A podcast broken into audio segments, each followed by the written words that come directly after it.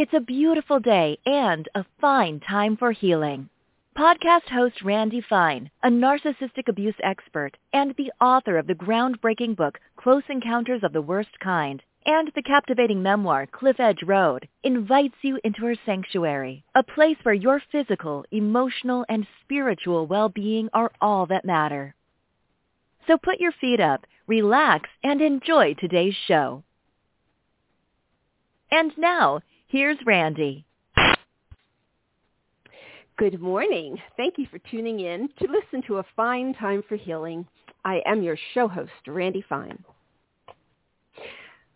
For a combined 45 years, professors Carole Robin, PhD, and David Bradford, PhD, taught how to break through superficial interactions, get real, and create meaningful connections with people in every aspect of life through Stanford's most popular course, Interpersonal Dynamics. Now they are letting the masses audit their class with their new book, Connect, building exceptional relationships with family, friends, and colleagues. Filled with real-life situations, the book is a framework that covers all the intricacies of relating to someone from expectations to conflict. There are simple things as well we can all do for any connection we want to strengthen. And anytime you move from casual contact to something that's more meaningful, you enrich your life. David is the Eugene O'Kelly II Senior Lecturer Emeritus, Emeritus at Leadership at in leadership at Stanford Graduate School of Business, where he helped develop interpersonal dynamics, or as they call it, touchy-feely, as well as most of the school's leadership cur- curriculum. He is the author of numerous books, including Managing for Excellence, Influence Without uh, Authority, and Power Up. Carole was the Dorothy J. King Lecturer in Leadership and Director of the Arbuckle Leadership Fellows Program at Stanford Graduate School of Business before co-founding Leaders in Tech, which brings the principles and process of touchy-feely to executives in Silicon Valley Prior to coming to Stanford, she had careers in sales and marketing management and was a partner in two consulting firms. And today we have David with us, and um, we're going to talk to David about this incredible book, Connect. So good morning, David, and welcome. Thank you. Good to be here, Randy. it's so good to have you. Um, I'm honored because I have heard about that course. It is a very famous course. Um, so after developing this program and you know having it uh, be in Stanford for so many years, what um, drove you and Carole to want to write the book? Well, I think it was two things. One is uh, we saw the impact on students and uh, felt the world needs this. But uh, really the precipitating factor was a call that I received, oh, five and a half years ago from an editor in uh, Penguin Random House in London. And if I can fake an English accent, he said, um, I hear you teach a course called Touchy Feely. How would you like to do a book on it? and I said, uh, it'll sell all of 600 copies. How about a book on um, how what it produces, strong relationships? I, I probably shouldn't have said that because he took me up on, on that and said, okay, you got a deal. So I went to Carole, and Carole, we, we talked about it. But it's it's challenging to turn an experiential course into a book. But that we decided to do it. Yeah, it, that really is because I'm in the process of turning a live workshop into an online course, and it and it really is very very different. So I, I understand the challenge. Uh, so in your book, in the beginning of your book, you say that exceptional relationships can be developed, but they have six hallmark, hallmarks. Um, so the first one is you can be more fully yourself, and so can the other person. Is there uh, something to elaborate on about that? Yeah, I think that um, we that that in a certain sense sounds simple, but in some sense it's a bit risky because we all have the fear, if you knew this about me, would I still be uh, somebody you'd want to know? If I'm a leader, would I be a leader that you would want to follow? Uh, would you respect me? Would you like me? So it's always a risk. And we're not saying you share everything with everybody. I think that's a sign of mental illness. We are selective. But it's always a risk. And we help students uh, take that risk in a measured way. So there's steps to um, opening up yourself to another that's, person. Okay. That's right. And it's, we'll, it's we'll talk about yeah. yeah. Mm-hmm. It's a reciprocal thing. Uh, what we say is uh, what we suggest to students, and this applies to other dimensions as well, is we say um, take 15% risk. And uh, you don't take a 60% risk that uh, could be a little too dangerous and, and spooky to both you and the other. Uh, try something. Try something small, but outside your comfort zone. And then see how that works. And if it doesn't work, you can be probably it's not a disaster. And the other person hopefully will reciprocate and take 15%, and then you can take something more. And you start to expand that comfort zone. Hmm. And the second one, which is really important in what you're saying, is both of you are willing to be vulnerable.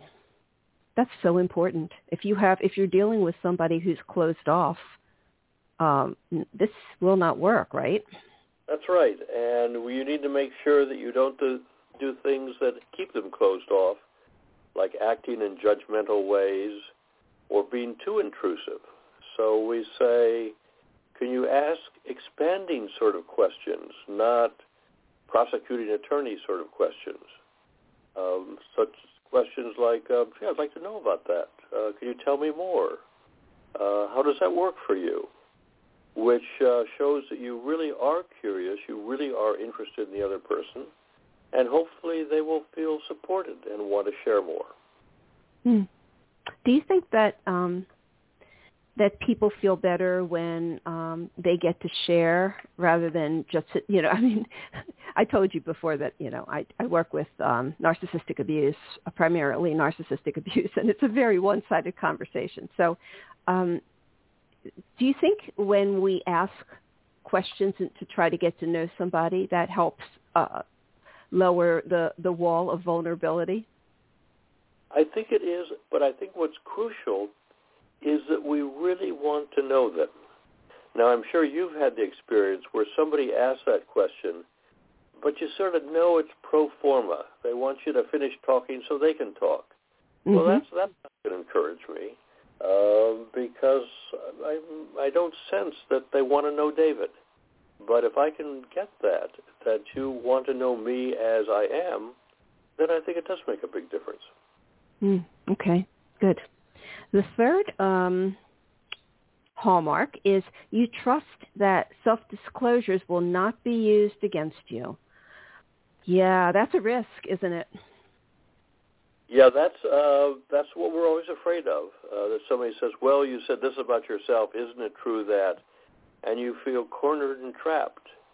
And again, it's part of that. Not just they want to know you, but they're starting to care about you and they don't want to have you feel uh, pinned to the wall like a like a butterfly, and um, that's uh, that's very important in relationships. Okay. So the let's see, where was I? Self-disclosure. Oh, you can be honest with each other. How do you know if you can be honest? So, so in other words, these hallmarks, it sort of goes in order as you work through each one. It gets you get to the next one. Yes, and um, I always worry when somebody says, "Well, I'm going to be brutally honest," because I usually experience they're more brutal than they are honest. True. And and um, we make the distinction between sharing what you know, which is my reaction, versus sharing uh, the story I make up, the attribute I make up of the sort of person you are. And it's the latter one that tends to be um, very judgmental, uh, tends to create defensiveness, and also you you never know what goes on for the other person. And yet so many of our comments where we think we're honest is really an accusation. and we say, stick with what you know, stick with your reality. Okay, that's good. That's good. Um, number five is you deal with conflict productively. How many people out there really know how to deal with conflict productively? Too few. Too few. And we, we see conflict as um, something undesirable. We say, well, maybe um, this relationship isn't what I want to follow. And what we say is we say, excuse me, see conflict in a positive sense, that it's a sign that something needs to be done. So we use the analogy, let's say you're driving to work and the uh, wheels seem a little wibbly and the steering isn't quite tight and there's a knocking in the engine. You don't say, bad car, bad car. You say, hey, I got to fix this. I got to work on it. So it's a sign that something has to be done. And if you can treat conflict as something we need to do together to improve the relationship, then it doesn't have to move into accusations. It gets into trouble when I say, it's your fault. I get into the blame game, and uh, you're the problem, rather than we've got a problem, and what can we do about it? Hmm. And we Great. say, yeah. if you take that orientation, it can actually build a relationship because I care enough about you and about us that I want to work on this. Yes, it's so true. It does build relationships. You have to have a certain amount of conflict. There's just no way you're going to get along all the time and agree all the time. And you know, especially uh, with somebody that you live with, married to, and you know, you're you're with for life. Um, that's you, really that's you know, really true. Somebody once said the only place where there's no conflict is a graveyard. And uh, so um, it's a fact of life. So we need to learn how to deal with it effectively. Yes. And the last one, number six, is both of you are committed to each other's growth and development. I think that is so important. And I think that, um, you know, for those who are listening who are in relationships with narcissists, they will find that that is only a one-way street um, being committed to each other's growth and development, that the other person is not committed to yours at all. Uh, so what do you have to say about, you know, this number six? Yeah. Is it, see, what we talk about is each of us hold crucial information about the other, useful information. And we talk about the three realities. That is, I'm an expert on my motives and intentions, even though I may kid myself at times. I act in certain ways, use words, tones, and so on.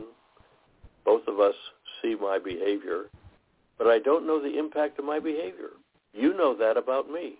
Hmm. So in the course we say, it takes two to know one. I need to know how you're reacting to me, uh, what feelings it produces, uh, how you're taking it in. And if you can share that with a desire to help the other person, you're going to help me be better because you know ways in which I may be inadvertently shooting myself in the foot. And you, you can help me get past that. That's so true. Yeah, I really like that. So then you go into talking about um, false fronts and how people talk about, you know, on Facebook how how they're doing something and how much they're crushing it. Um, yeah. But how exhausting it is to keep up with these, um, and then it, it creates somebody else to have to spin their truth. That's very So, true, and, yeah. and there's a Mhm. second sort of trap to that. Let's say for a moment I put on this image, and it works for you. I, I think it's hard to keep it going, but let's assume that it works for a while. That's even more disconfirming because it fits my fear that the real me isn't very desirable, but this false uh, me really is. And um, that's totally undermining of any sort of sense of self-confidence. What, what we really want to do is to have a few important relationships where I can be myself and I'm accepted by you and I'm valued by you. And that's what the book is about, is how to build that.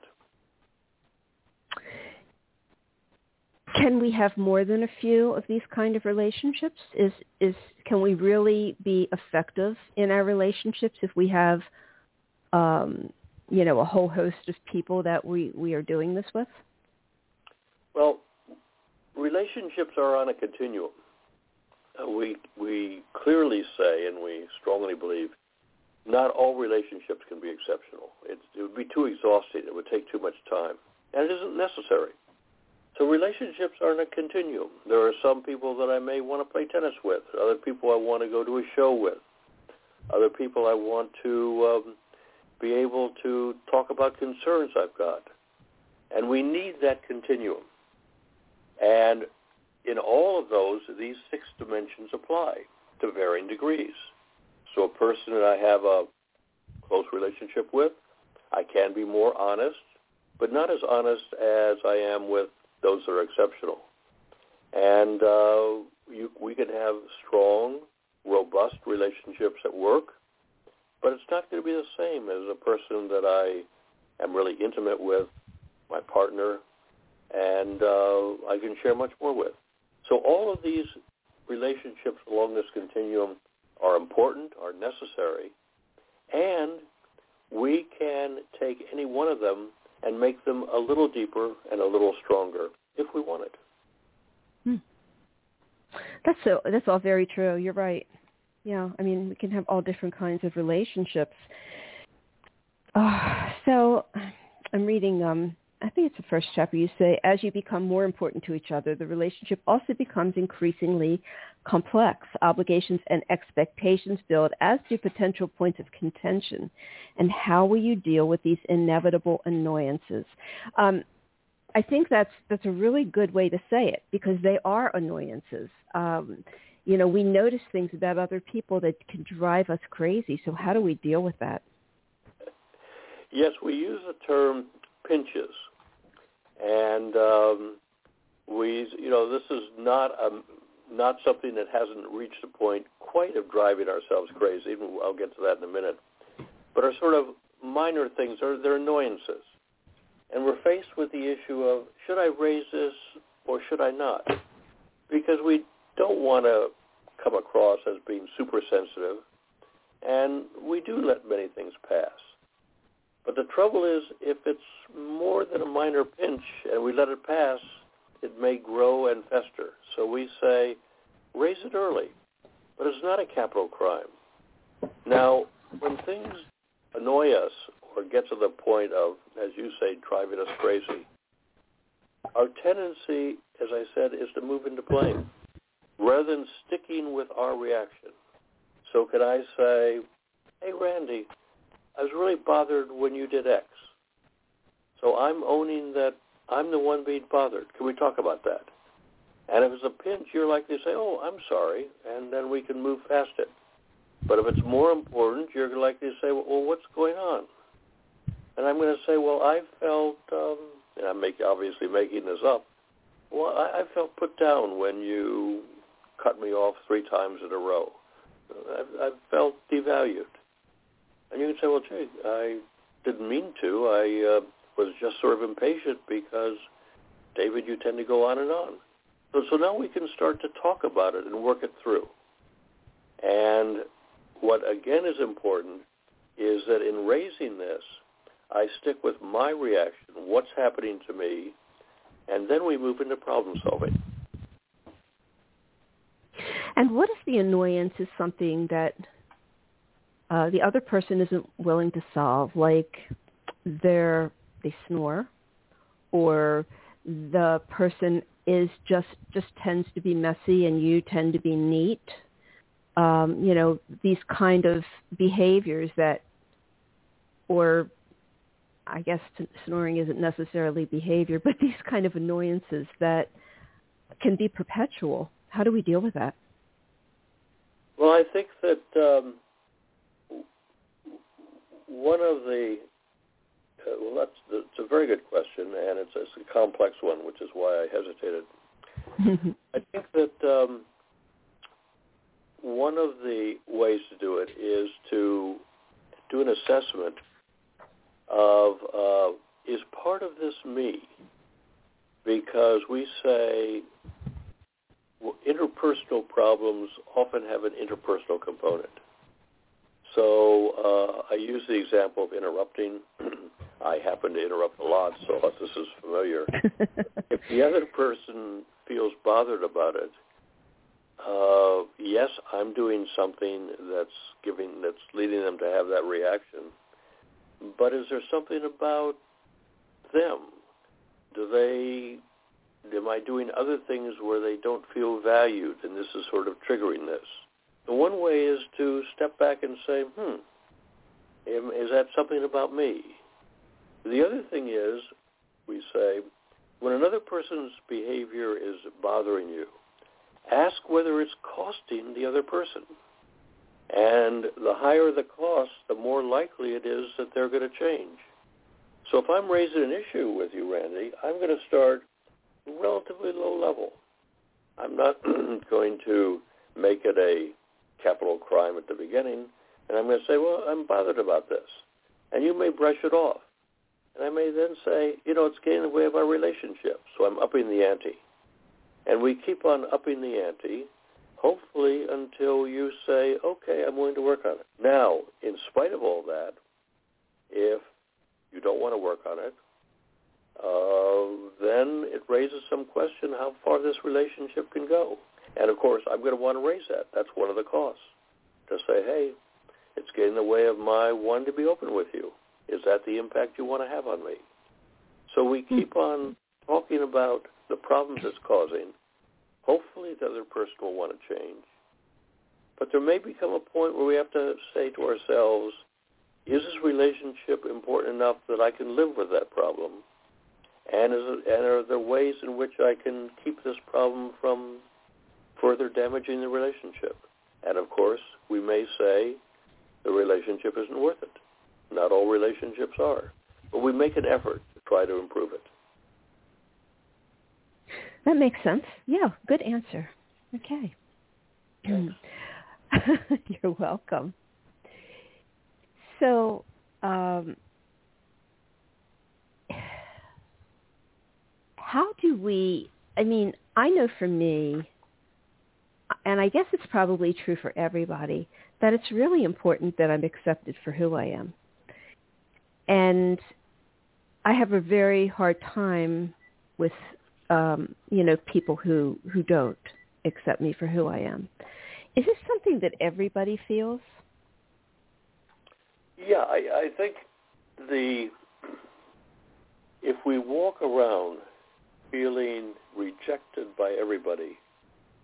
It's a dismal, destructive sort of world. I don't know how one could continue to exist uh, in, in that sort of world.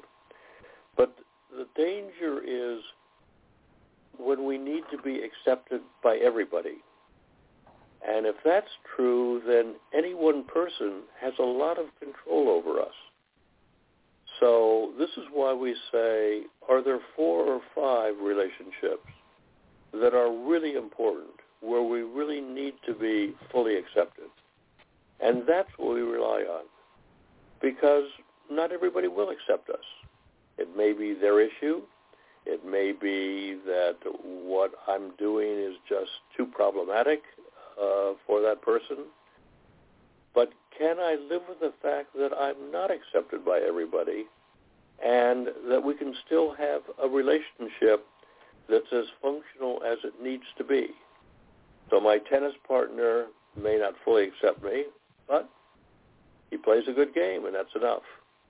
My business right. uh, colleague may not fully accept me, but we get the job done. So we need to be careful that we don't bend ourselves out of shape, acting in ways that get us accepted by everybody, because that's what leads us to present an image, distort ourselves, and so on. So can I live with the fact that you may not fully accept me, but that's okay, because I got other people who I really care about who do know me and who do accept me, and that's what I rely on. That's so important. Do do you think we have to accept ourselves first though before you know we know before other people can accept us i think it's an iterative process Um, I think probably all of us at some point worry about accepting ourselves and there are parts that we want to deny. One of the fascinating things about this course, this touchy-feely course, is that students start to take the risk, and it is a risk, of showing more parts of themselves, especially parts that they may not feel very good about. And what they experience is, in most cases, that as others get to know them, that they are accepted. The other person may not like that behavior, but are not rejecting them as a person. And this course is very validating because what we're afraid of, gee, if I get angry, you're going to reject me. And the other person says, well, if you show your anger this way, I, I can handle it. You know, if you don't uh, beat me over the head with it, uh, but just talk about what you're unhappy about, I can accept it. Then when we start to get accepted by other people, we start to accept that in ourselves. And as we accept more in ourselves, we're then more willing to show to other people and to test it out. So it's a testing process. And again, we have to be careful about who we test this with. You're not going to do this with a stranger. You're not going to do this with a casual acquaintance. You're going to do this with people where there's already a foundation and you're building on that. Right, right, absolutely. Um, what is the fifteen percent rule? Rule.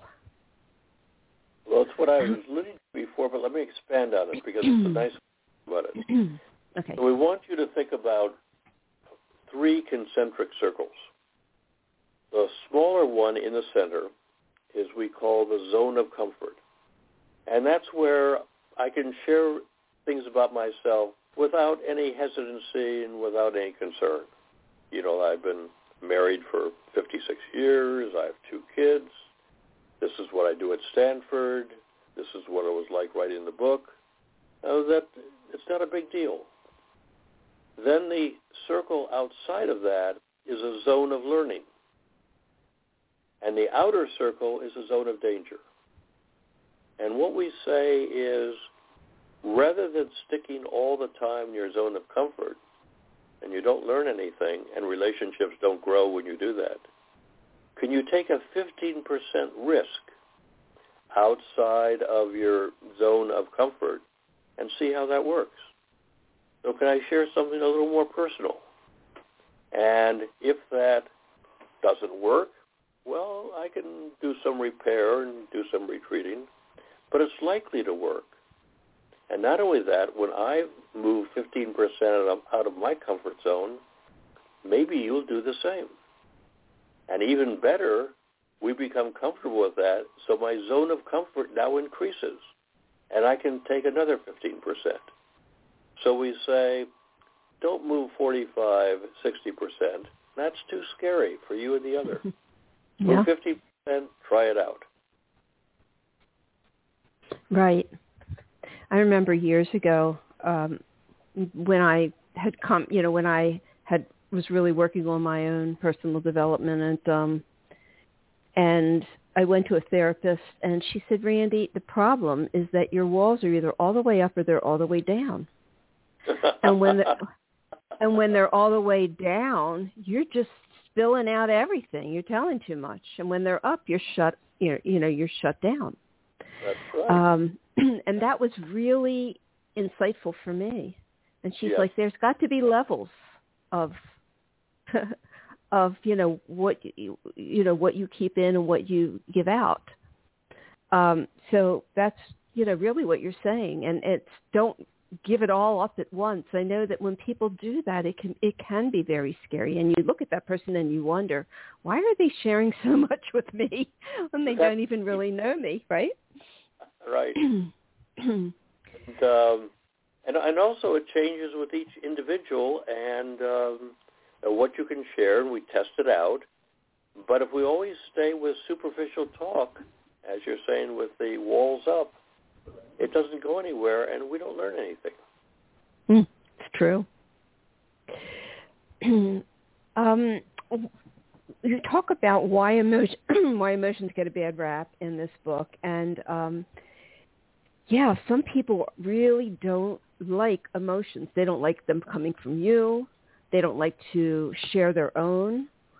And there is this stigma and stereotype that, you know, keeps going on uh, about emotions. So are emotions good? Are we supposed to share them? Emotions are crucial. And uh, I'm always amused when I hear a manager say, we'll leave emotions out of this. And that's a manager who uses emotions all the time because doesn't he or she say, uh, I'm worried that our customer may not be satisfied. I'm uh, excited about this new product. I'm disturbed that this uh, report was late. I'm uh, concerned that uh, things are not going to turn out. That manager is using emotions all the time. And why emotions are crucial is several reasons. One is it gives meaning to facts. So let me tell a little story. As I said, I tend to interrupt.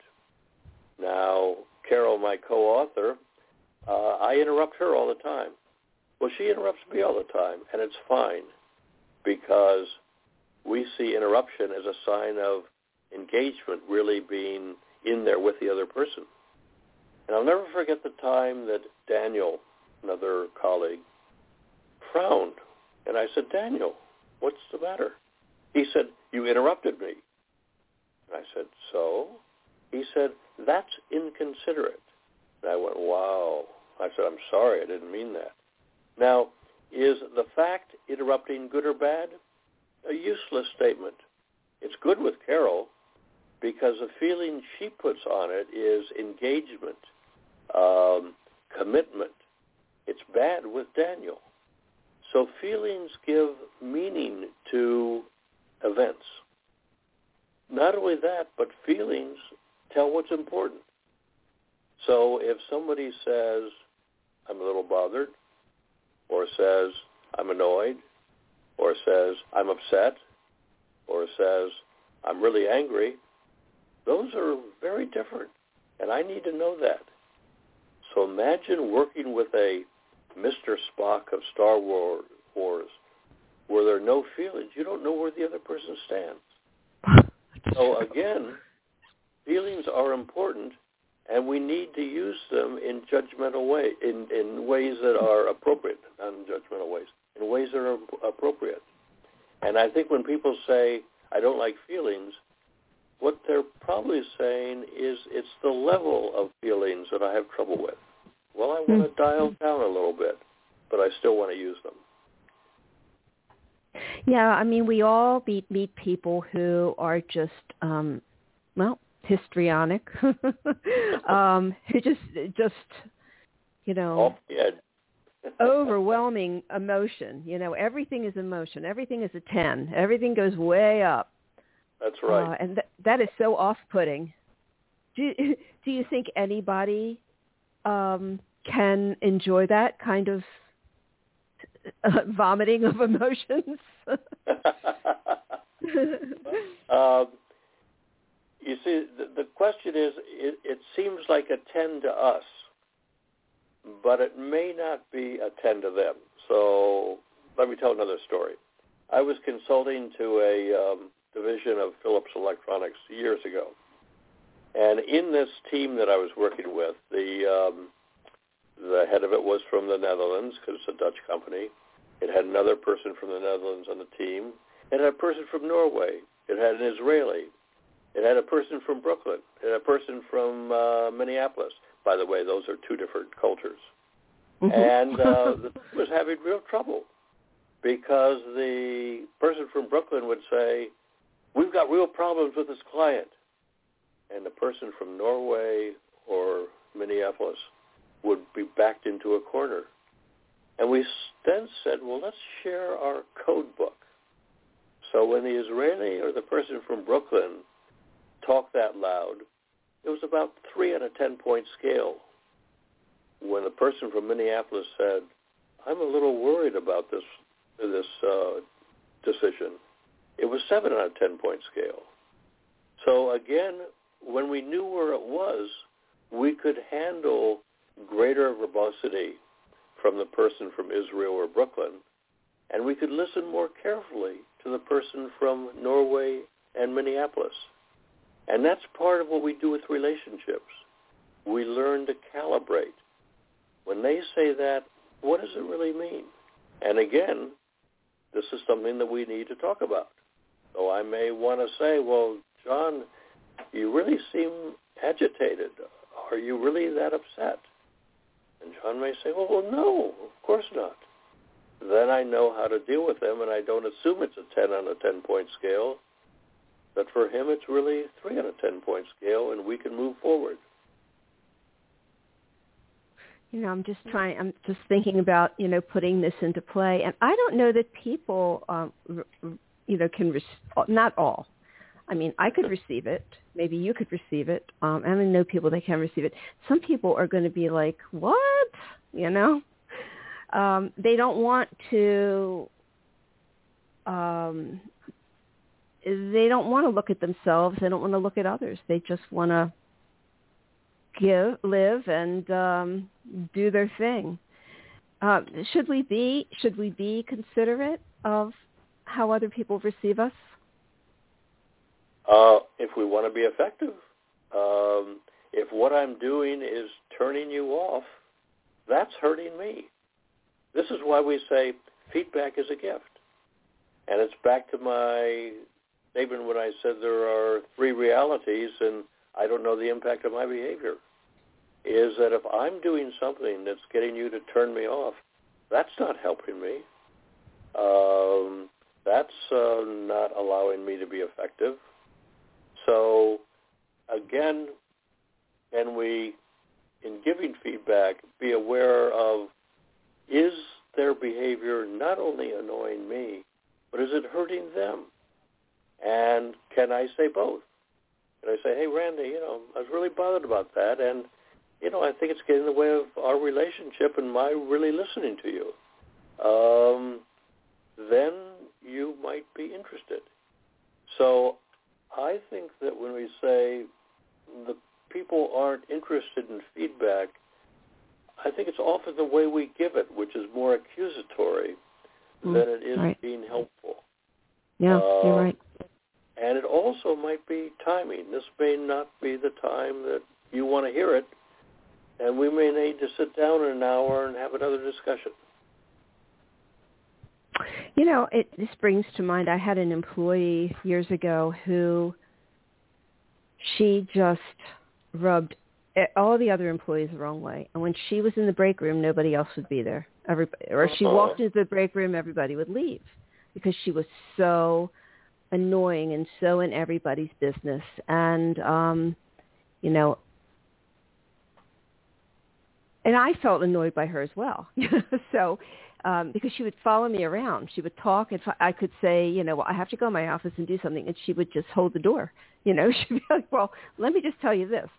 Um, so I decided to talk to her about it because everybody's uh-huh. like, you can't change this person, you know. And I said, you know, I'm going to just give her the the benefit of sharing with her how she is uh, impacting other people.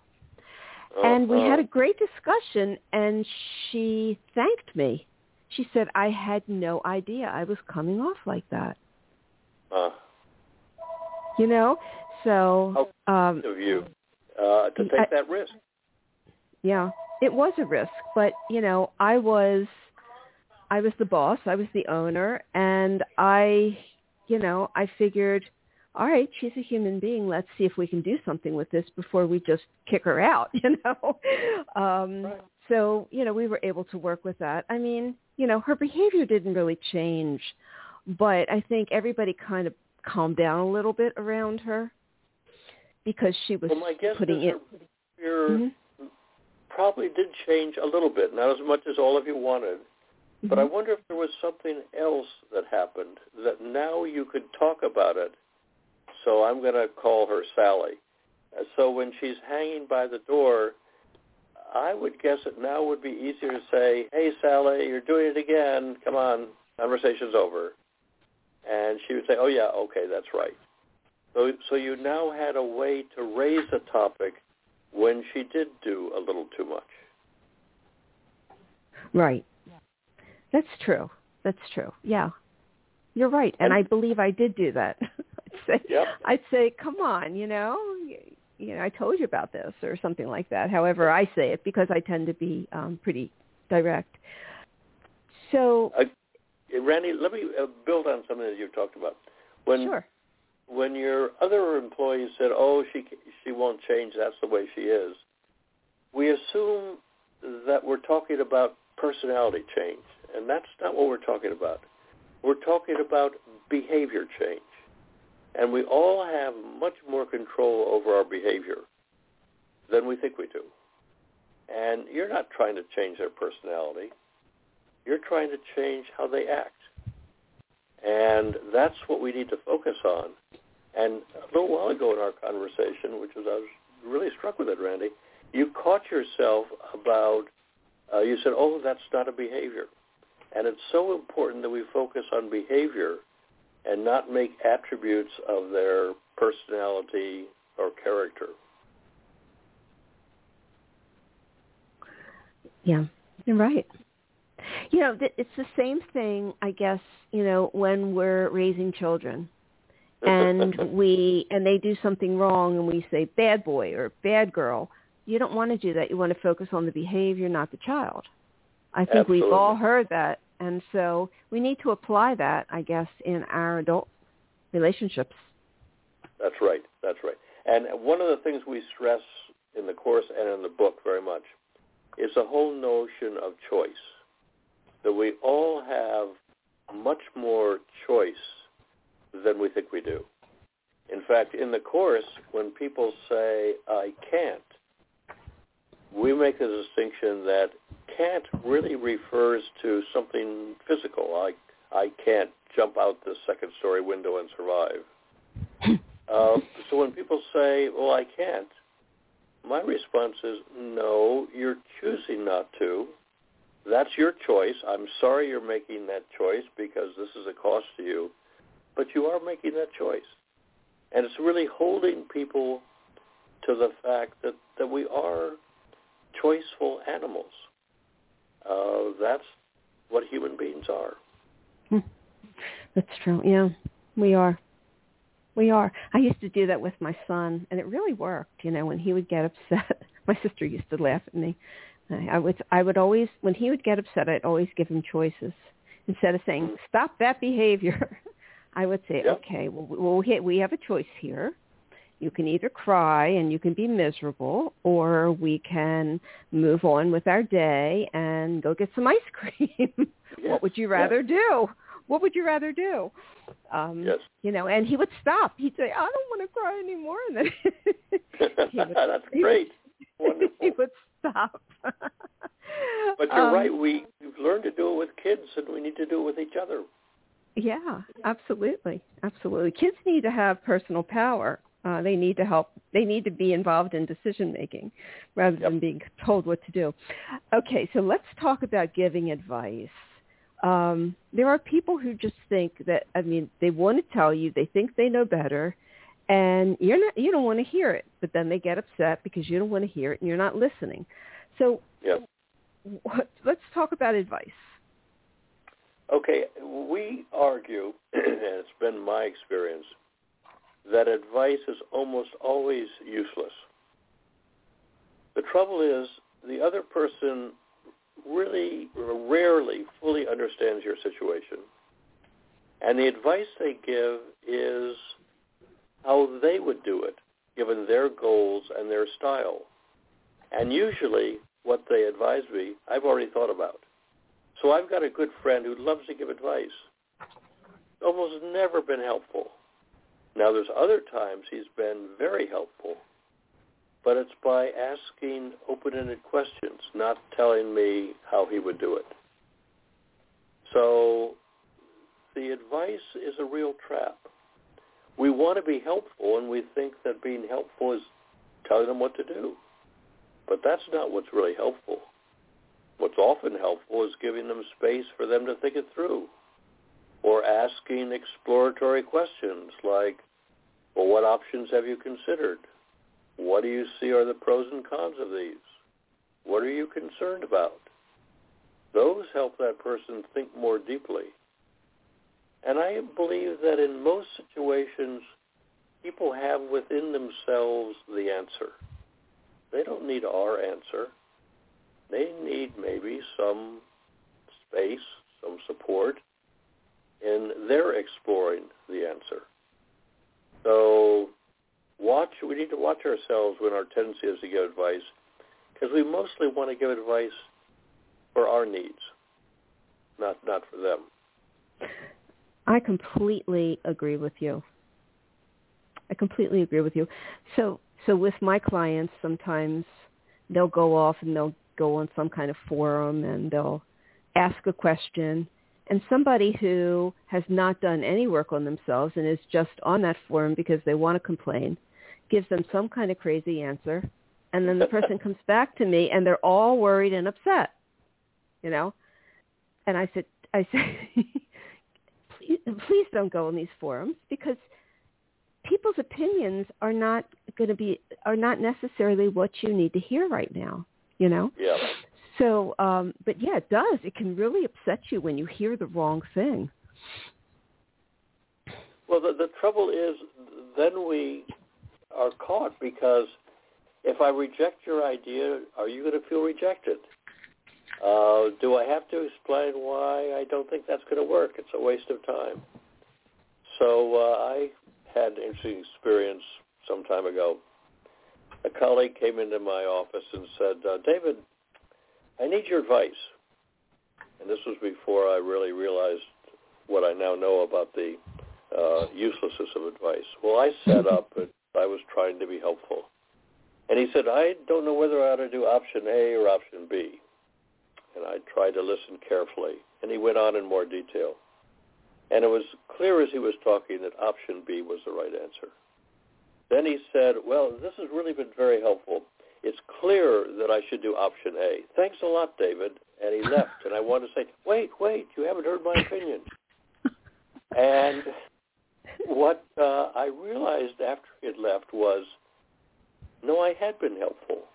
I've been helpful in giving him space to listen. Right. Now, was option B wrong? It probably wasn't wrong for me if I was in that situation. But it was really not uh, appropriate for Jim. And he hmm. figured out what he needed. Yeah. A lot of times it, it that's all you have to do is give people space to begin to talk and share, and they they do figure it out. They just need yep. to talk it out sometimes. Yep. Yeah. And and again, what we stress is, I've said it several times. I can't stress enough. The value of open-ended exploratory questions. Most of the questions we have are closed-ended. That is, could be answered in yes or no. Have you thought of doing X? Is not nearly as helpful as what are the options you've thought about. So closed-ended questions get the person into a box. Open-ended questions open a lot of doors.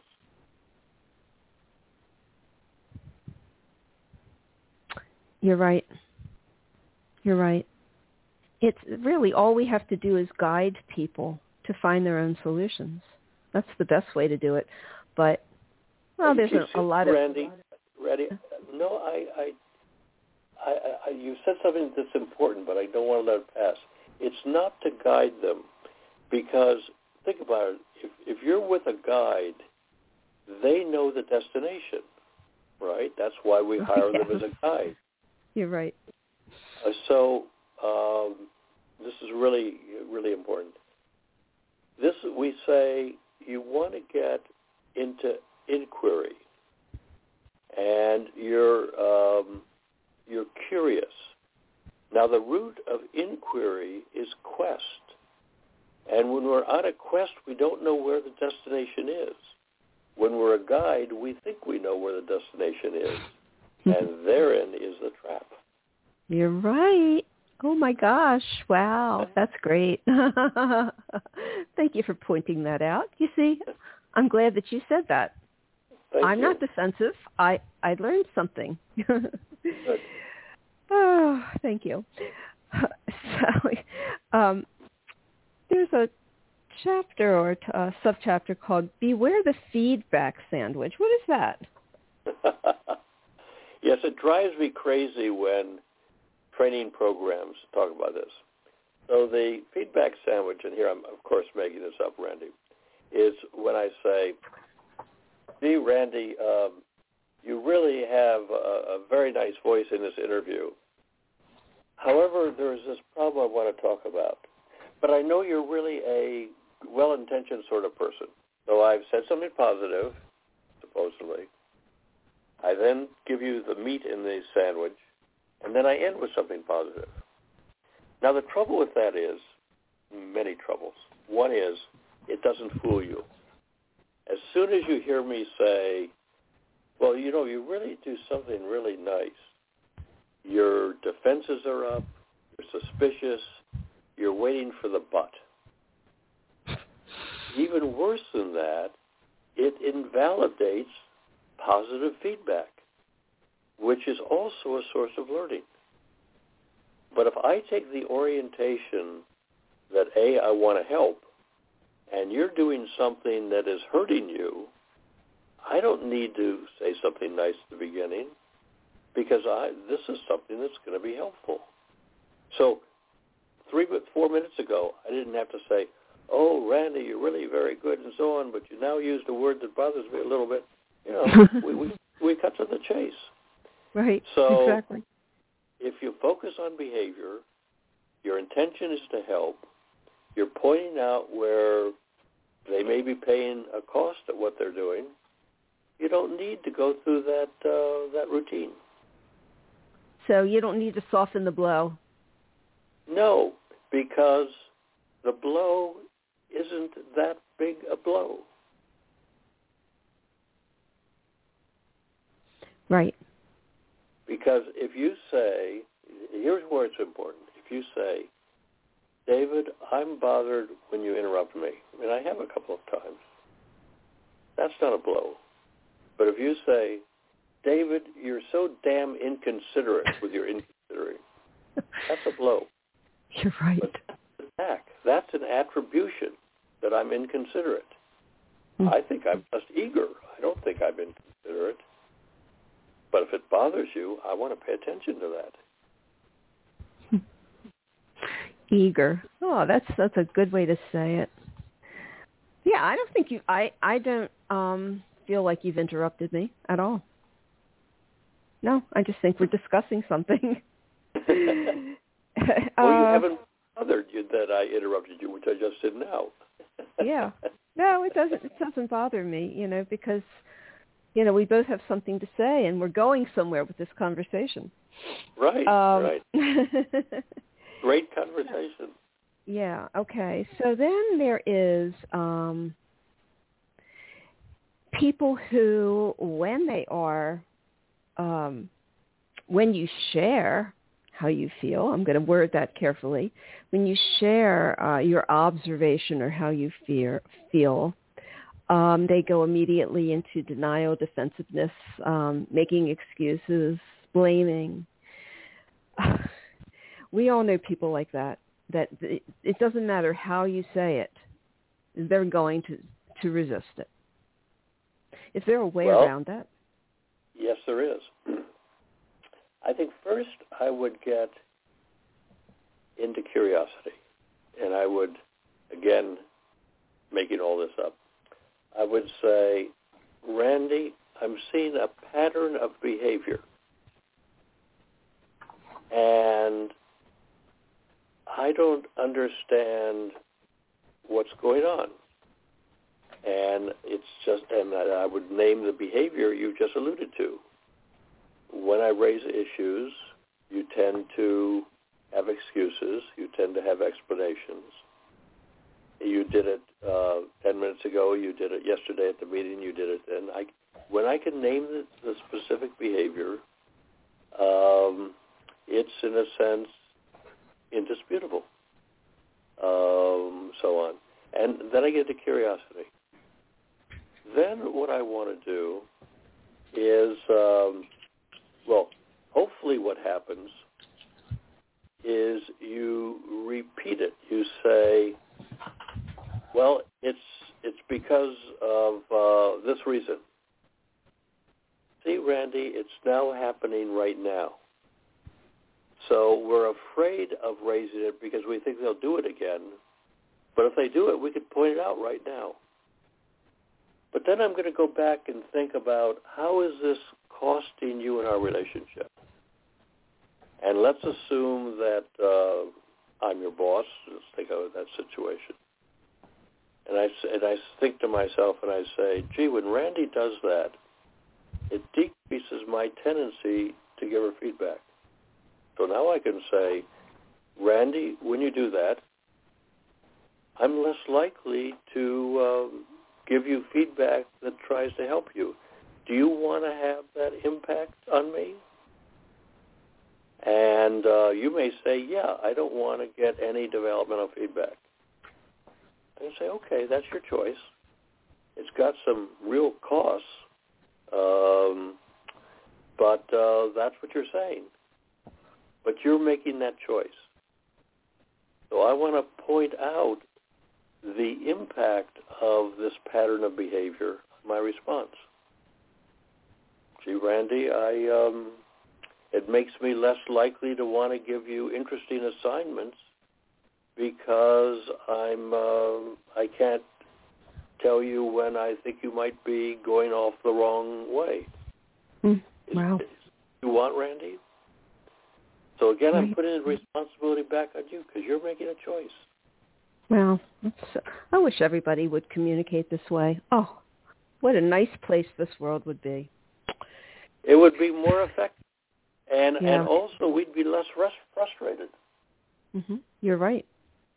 You're absolutely right. It's so easy and calm and logical and fair.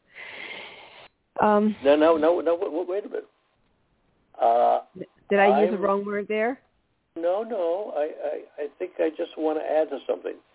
Mm-hmm. My, my tone is calm, uh, but I I may be a little more upset, and I may want to say, you know, I'm really bothered about this, Randy, um, and it's getting in the way of our working together. So I'm I'm not going to use a quiet therapeutic tone. I may have sounded like that, and I may share how upset I am. I want to share my feeling because okay. that's part of how you're impacting me. Right. Exactly. But you don't want to let loose. I mean, you don't want to just, um, you know, p- pour out. You know, um, I think you call it letting go, letting go of steam or something like that. You don't want to go full force, letting all your steam out on somebody. You, you do have to um, calculate how you're going to say something to be effective in the way that you're saying it, right? Right, and what I don't want to do is to move into blame and accusations. Right. Because that's what causes pain and defensiveness. Now, You're right. might be so upset, but again, I want to share that. I may want to say, Randy, I am so upset at what has happened that I don't trust myself of what I'm mm. going to say.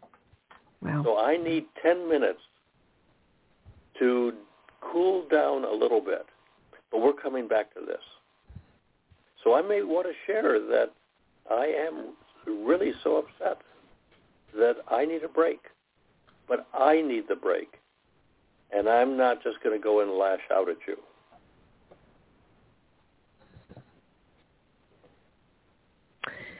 Yeah, that's uh, that's a really good thing to do because you're going to say things that you don't want to say in a way that you're, you know, that you're going to regret saying them.